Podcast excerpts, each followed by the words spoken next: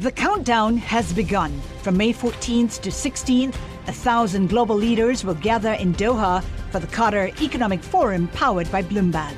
Join heads of state, influential ministers, and leading CEOs to make new connections, gain unique insights, and uncover valuable opportunities in one of the world's most rapidly rising regions. Request your invite for this exclusive event at QatarEconomicForum.com. Welcome to the Bloomberg P&L podcast. I'm Paul Sweeney along with my co-host Lisa Abramowitz. Each day we bring you the most noteworthy and useful interviews for you and your money, whether you're at the grocery store or the trading floor. Find a Bloomberg P&L podcast on Apple Podcasts or wherever you listen to podcasts, as well as at bloomberg.com. Well, Lisa, it was reported just recently that that $349 billion program to help small businesses reeling from the COVID-19 outbreak, that could actually be exhausted by Thursday, a top White House advisor said, but negotiations in Congress to replenish it remain stalled. To get the latest on what this means for small businesses, we welcome our next guest, Karen Mills. She's a senior fellow at the Harvard Business School, formerly small business administrator for President Obama uh, from 2009 to 2013. Karen, it's so good to speak with you. Talk to us about the state of the small business owner out there. How tough is it, and how quickly can aid get to that small business owner? Nice to talk to you all. You know, this is the worst crisis for small businesses that I've ever seen. And as you mentioned, I was in the seat in 2009, and we thought that was pretty bad. Um, you know, we lost 2 million small businesses the first quarter. Well, when we look at our unemployment numbers, we're seeing 6 million last week. Most of those are small businesses uh, and their employees. As you know, this has a critical impact on the economy because half the people who work in this country own or work for a small business. It's actually 47% of the jobs. And these small businesses are now three or four weeks into a crisis, and they only have, on average, three or four weeks worth of cash. So they have had to lay off people. And the question is, how are they going to get the money from the PPP program and the other government relief in time for them to make a decision to keep operating? Because we know if we lose them, it's a very long and slow recovery. It's six months at least to get a new business to start up if an old one fails. So the next two weeks are critical. So these loans, let's talk a little bit about them and the logistics of it. We have heard that more than half of the 350 billion dollars so uh, so far allocated to the SBA program has been distributed. That program is expected to run out of cash in the next couple of days. What are the parameters around these loans? Do companies have to make sure to keep their employees on staff? Do they have to repay them? What do we know? So it's an actually amazing number, 263 billion as of yesterday, which is 75% of the 349 billion has been approved. Now, only a very small percent of that apparently has been funded.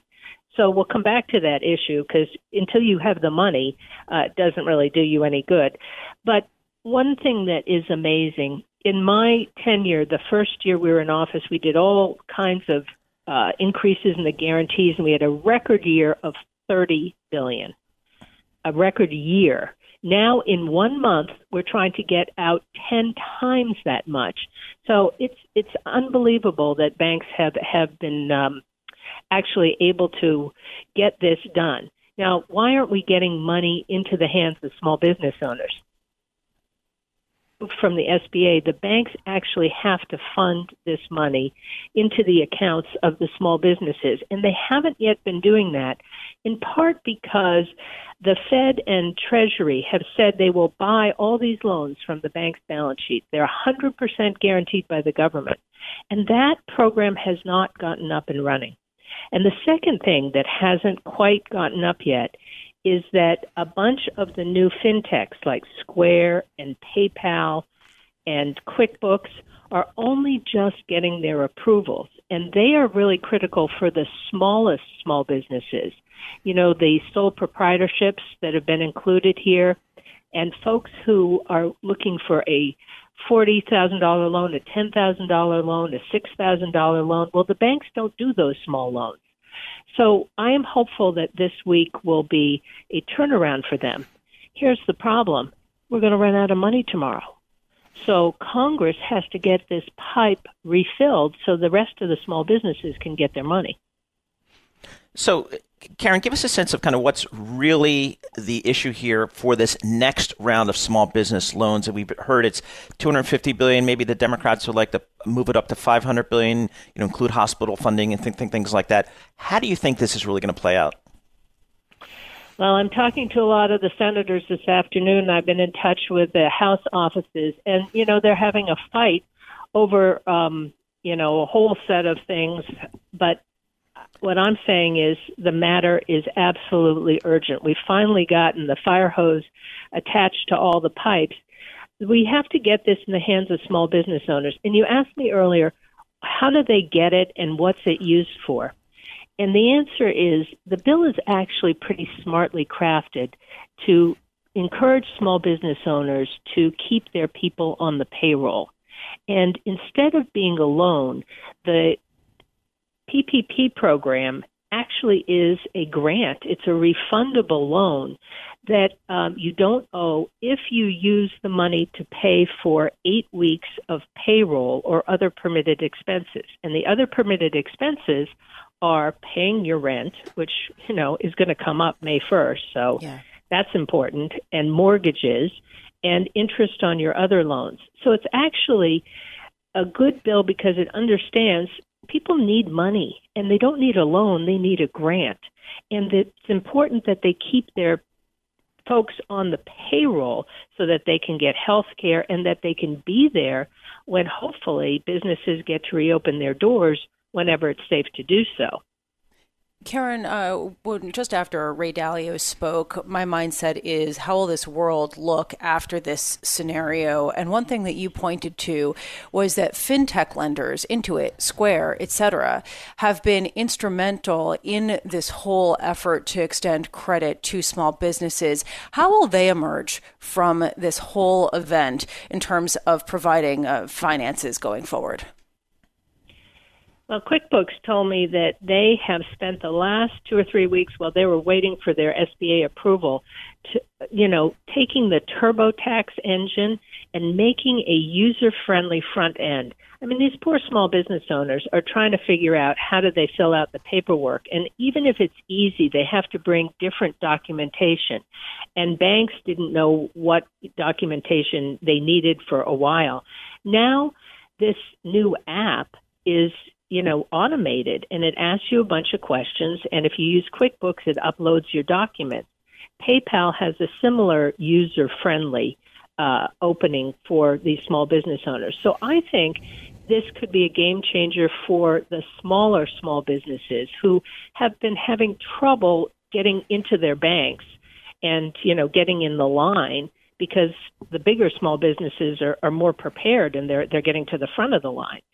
And if you see, if you have a small business and suddenly a new fintech becomes a trusted provider with a good consumer experience, you could see the fintechs doing a lot of good, but also ending up with a lot of goodwill because mm. small business customers are going to remember who was there for them in this crisis. Karen Mills, thank you so much for being with us. Karen Mills, Senior Fellow at the Harvard Business School, former Small Business Administrator for President Obama from 2009 to 2013, overseeing the efforts during that financial crisis with some valuable uh, insights into this one. David Katz joining us now, Chief Investment Officer of Matrix Asset Advisors, uh, joining uh, by phone from New York. David, when we look at the bank loan loss provisions totaling $24 billion so far uh, from Bank of America, Wells Fargo, JP Morgan, as well as Citigroup, do you feel like the market is inadequately pricing in the carnage that we're expecting in this earnings season? Uh, we actually don't. We think that the banks are the bank prices are far more sensitive to the current trends than most other companies will be, and the reason behind that is when you're looking at industrial companies or corp, uh, or general corporations, the real concern is not how they did this quarter, but are they going to be able to survive it, and where are they going to be in six months? When you're looking at the banks, there's a concern that they're leveraged, and if the loans are this bad now and they get worse later, are they going to be able to pay the dividends? Are they going to be able to survive? Is it going to be 2008, 2009? So, number one, we'd make that distinction. We don't expect other stocks in other industries and sectors to react like the banks. That's first. Number two, we actually think when the dust settles, the banks are going to start to do much better uh, we've been on all of these calls, and, and basically what the banks did is they were in a pretty draconian way uh, said these loans, you know, there's going to be an enormous uptick in negative loans or non-paying loans. They took a big hit now, and because the banks don't want to uh, overpromise and underdeliver, they then said, and if things get worse, these numbers are going to get a lot worse. So everyone is looking at the bank numbers and assuming the worst. We think that they've taken a significant reserve. One thing that they did say is that they will get through this, that their balance sheets are in very good shape, right. they're over reserved. You know, one of the things people are trying to get a sense of is is this big move up off the bottom? Is it a head fake? Is it real? Are we going to retest lows? Because there's going to be a lot of dire data coming out over the next several months.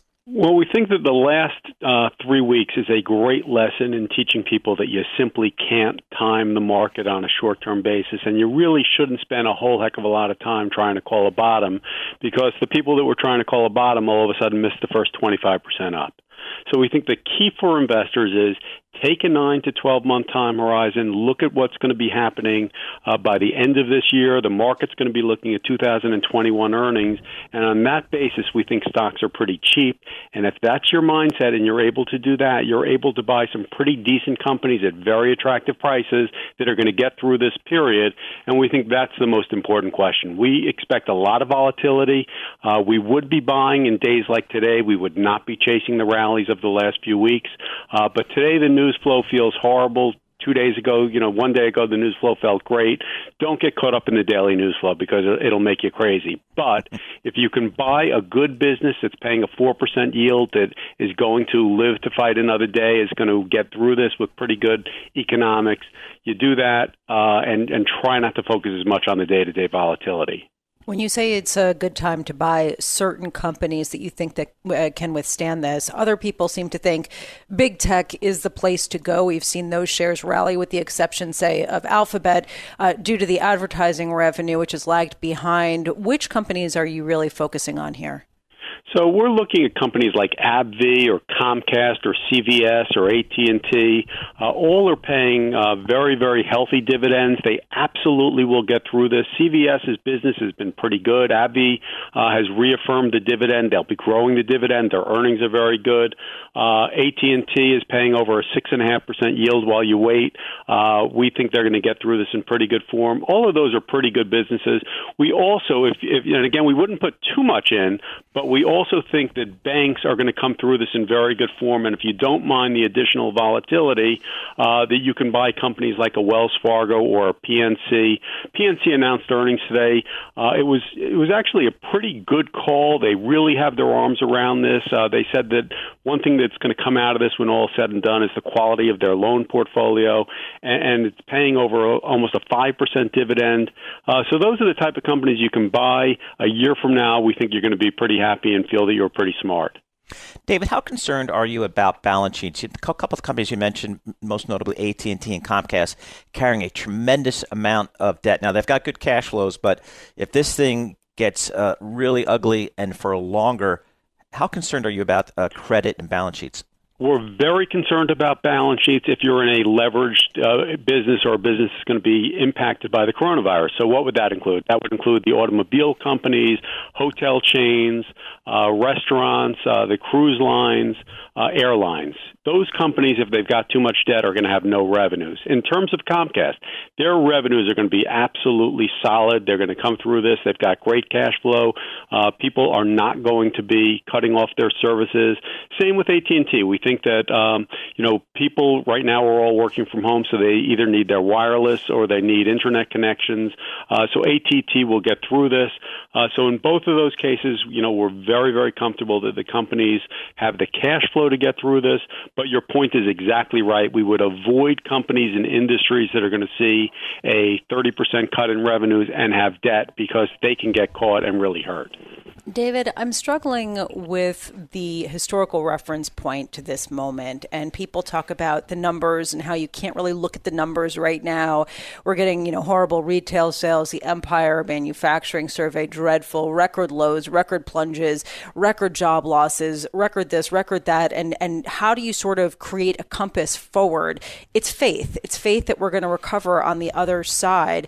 Is there anything that you're clinging to that's beyond faith that things will reverse? Revert to normal in terms of data that underscore your point, which is things will essentially uh, eventually go back to the way that they were, and you can count on these previous ideas of stable balance sheets and companies that seem to have a, a viable business model. That that's exactly the point. So basically, the vast majority of the time, the market looks out at earnings 12 to 15 months out. So if you do that, you're really talking about 2021 earnings, and that's how financial markets work. So the part of faith that that our analysis relies on is that right now the pharmaceutical companies are spending tens of billions of dollars to find a solution to the coronavirus. So we think at some point, whether it's three months from now or six months from now or nine months from now, uh, we're going to be in a more normal environment. There will be either a treatment for the coronavirus. Uh, hopefully, Johnson and Johnson that said that they're going to have a vaccine by next um, February or March uh, is successful in that endeavor. And if something like that happens, all of a sudden people will start to behave more for normally. They'll be less scared about getting something and dying, which is a perfectly rational uh, fear right now.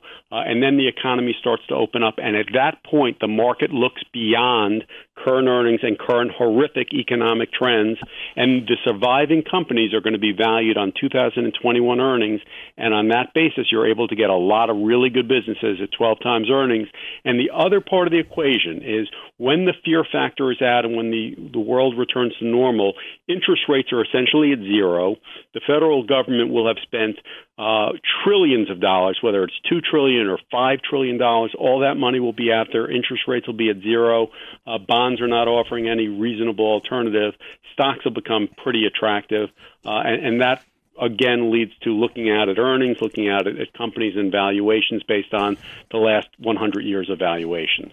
David Katz, President and Chief Investment Officer of Matrix uh, Asset Advisors. David, thanks so much uh, for staying on the line with us. The countdown has begun. This May, a thousand global leaders will gather in Doha for the Qatar Economic Forum powered by Bloomberg, held in conjunction with our official partners, the Qatar Ministry of Commerce and Industry and Media City Qatar, and premier sponsor QNB. Join heads of state, influential ministers, and leading CEOs to make new connections and gain unique insights. Learn more at QatarEconomicForum.com.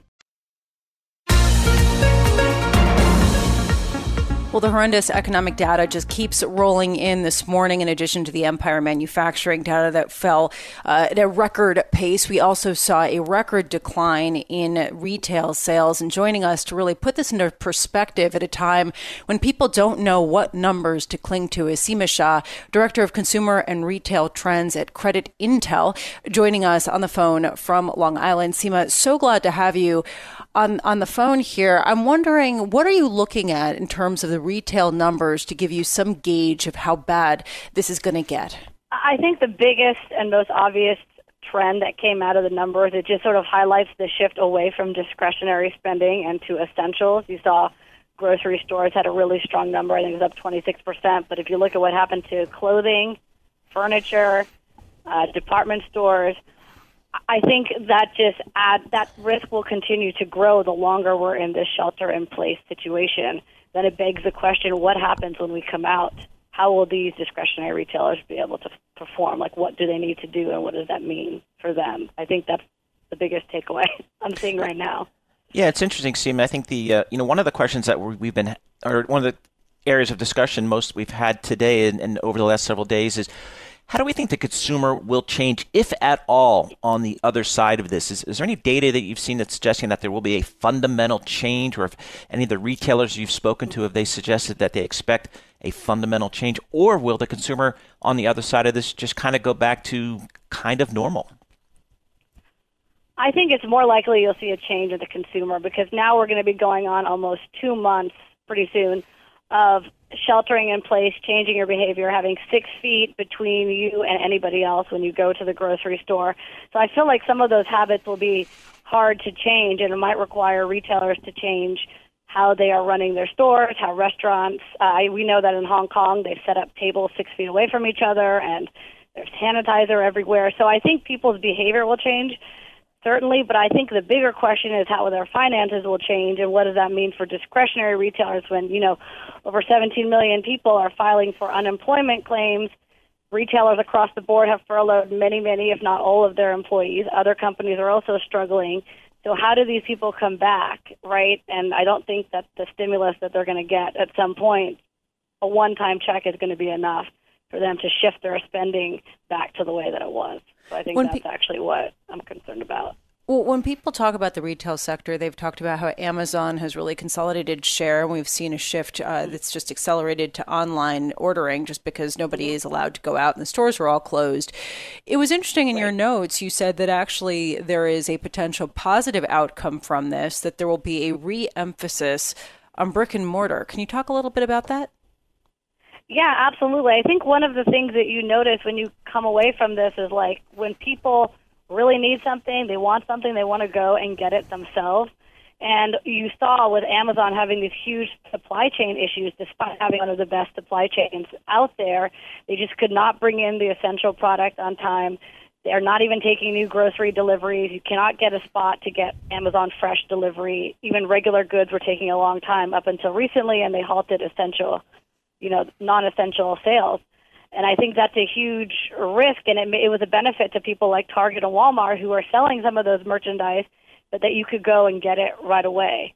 And I think for them, it was even better economically because it's cheaper for a, a client or customer to go pick up a product from the store than having the retailer ship that product to them. And I think that type of that was really highlighted, I think, in this crisis, and it, it, it shows why you need to have an omni-channel strategy, not an online strategy, and not a brick and mortar only strategy. Seema, talk to us a little bit about the balance sheets of some of the retailers you look at. I mean, mm-hmm. you know, a lot of retailers they operate on you know very tight margins. I'm not sure how much cash they carry. How are you thinking about that? Yeah, so Creditntell, we put out a couple of reports recently, which we keep updating, and one of them is of retailers at risk. And, you know, why are they at risk? Well, first of all, they have most of them withdrew their guidance. They closed their stores. They furloughed their employees. Most, if not all of them, have drawn down on their revolvers just to make sure they have a bit of a cap cushion and suspended uh, their operating expenses, including in some cases not paying their rent for the month of April. And we'll see how long this goes. But the way we're looking at it is just like how long can these companies uh, when we look at the credit rate, how long can they sustain in this type of environment when you don't you have a zero revenue environment based on your balance sheet and how much cash you're able to get, right? And so there are retailers. You know, we're hearing a lot about J.C. Penney, and we at Creditntell had a cash burn analysis on it that, based on certain assumptions, if they cut their capital spending by 25 percent, uh, they wind down uh, accounts payable and accrued liabilities by 40 to 50 percent, and a couple of other assumptions, including the fact that they paid rent. That in a good scenario, they have liquidity for 5.1 months, right? So this has certain assumptions, but you have to think about we're doing this with many of our retailers to see who is at most at risk, and so retailers like J.C. Penney, who are already sort of struggling, and then you also have like a Stage Stores or a GNC or those type of players how do they come out of this?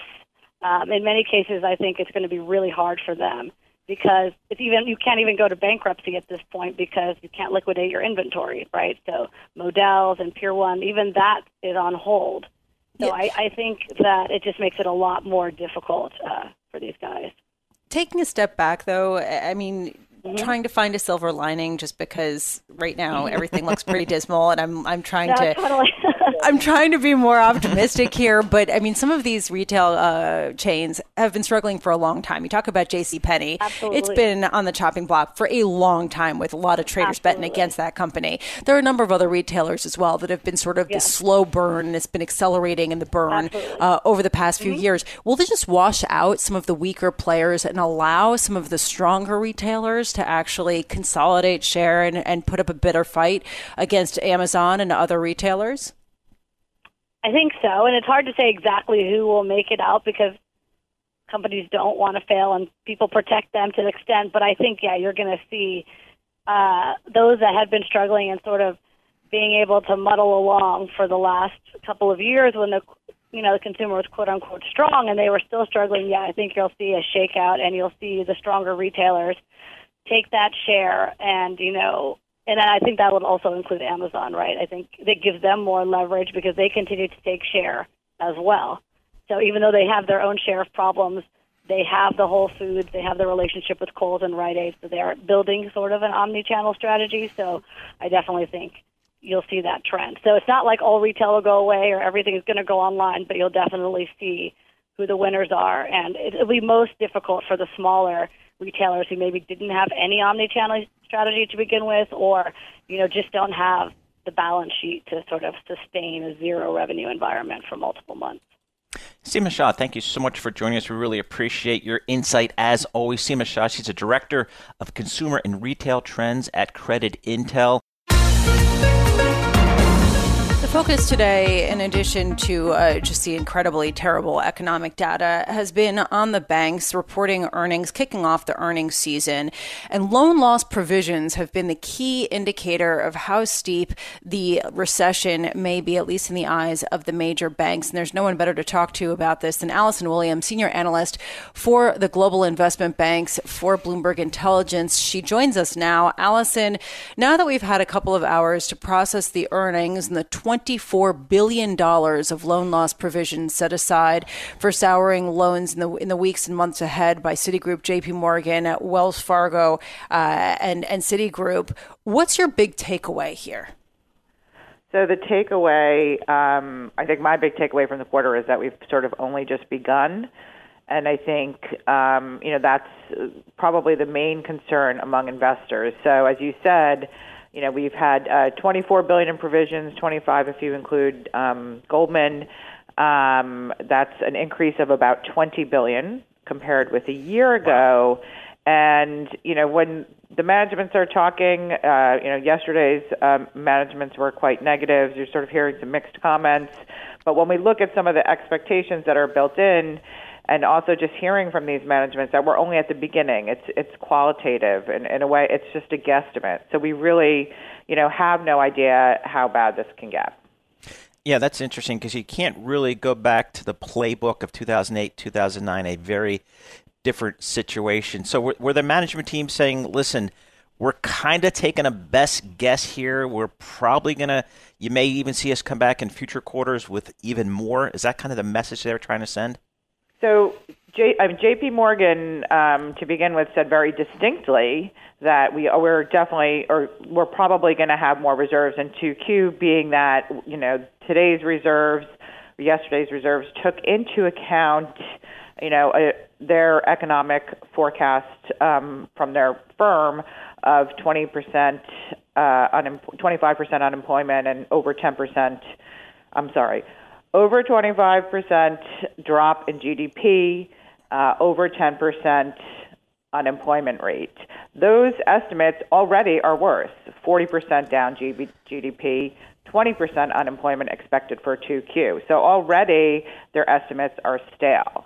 And then the second part of it is the government programs. As you said, you know, the, the 09 playbook doesn't work, but even at other cycles, we, we don't really know what the impact is going to be of these government programs, of all these deferrals, how much of these deferrals, you know, will end up um, going back to good, and how much um, will end up having to get charged off. And so we really won't know that until we start to move throughout this quarter. So, you know, 10 Qs, we might get some update. May conferences, if they go virtual, uh, we may get some update, um, but we really just don't know. So, why are JP Morgan and Bank of America leading the declines that we're seeing today in the major U.S. banks? So, I think, you know, when we saw the numbers come out yesterday, um, I think some investors just sort of looked at the top line of reserves and with those numbers perhaps thought JP Morgan is conservative, look at Wells, they're much lower. You know, they we take we look at the dollar provisions, but we look at those provisions, you know, versus their loan book. JP Morgan with a two and a half percent ratio, you know, Wells Fargo sort of less than half of that. But then we saw Citigroup come out today um, with granted less dollar uh, provision number, but their ratio um, well exceeding that now of JP Morgan, perhaps making JP Morgan, uh, who appeared conservative, now seeming less so. And, um, you know, Bank of America as well. Uh, you know, again, the question is, sort of sort of how bad things are going to get from here, how well you prepared. The card business, where all the all three of the banks that we just discussed are very big in this. Wells Fargo is less big. Um, you know, that's where we're seeing the majority of the provisions. That that product tends to have the highest loss rate. It's unsecured. It's a thing that people don't pay first. Um, and so I think that's you know going to be the area of focus in the coming month or so.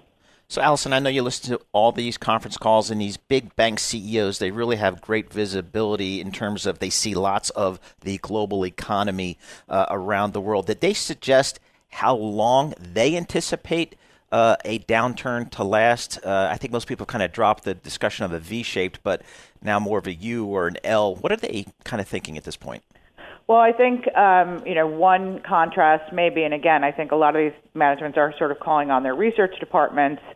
Um, and again, this goes to the quality of their reserves. So, Bank of America, you know, expecting a big drop in 2Q like everyone else, but also expecting negative um, growth or declines in GDP for several quarters to come, versus JP Morgan, um, that is currently factoring in more of a rebound in the back half.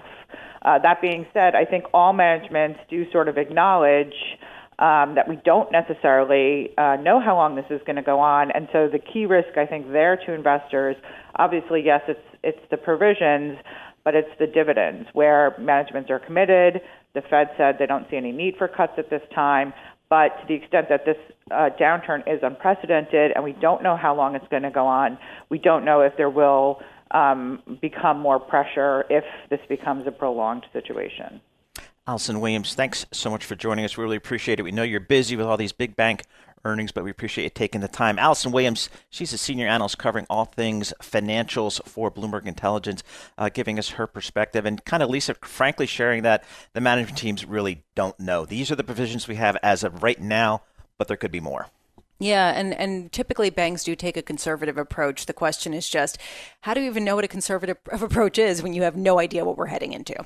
Yeah, exactly right. And I think they're just trying to simply say, um, this is kind of what we know now. We're relying upon the data we have now, but to the extent this thing goes even longer, it could be uh, even worse.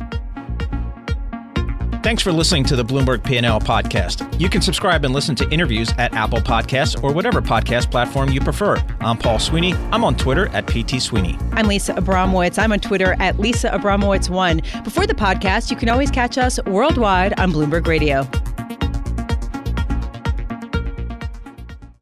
The countdown has begun. This May, a thousand global leaders will gather in Doha for the Qatar Economic Forum powered by Bloomberg, held in conjunction with our official partners, the Qatar Ministry of Commerce and Industry and Media City Qatar, and premier sponsor QNB. Join heads of state, influential ministers, and leading CEOs to make new connections and gain unique insights. Learn more at QatarEconomicForum.com.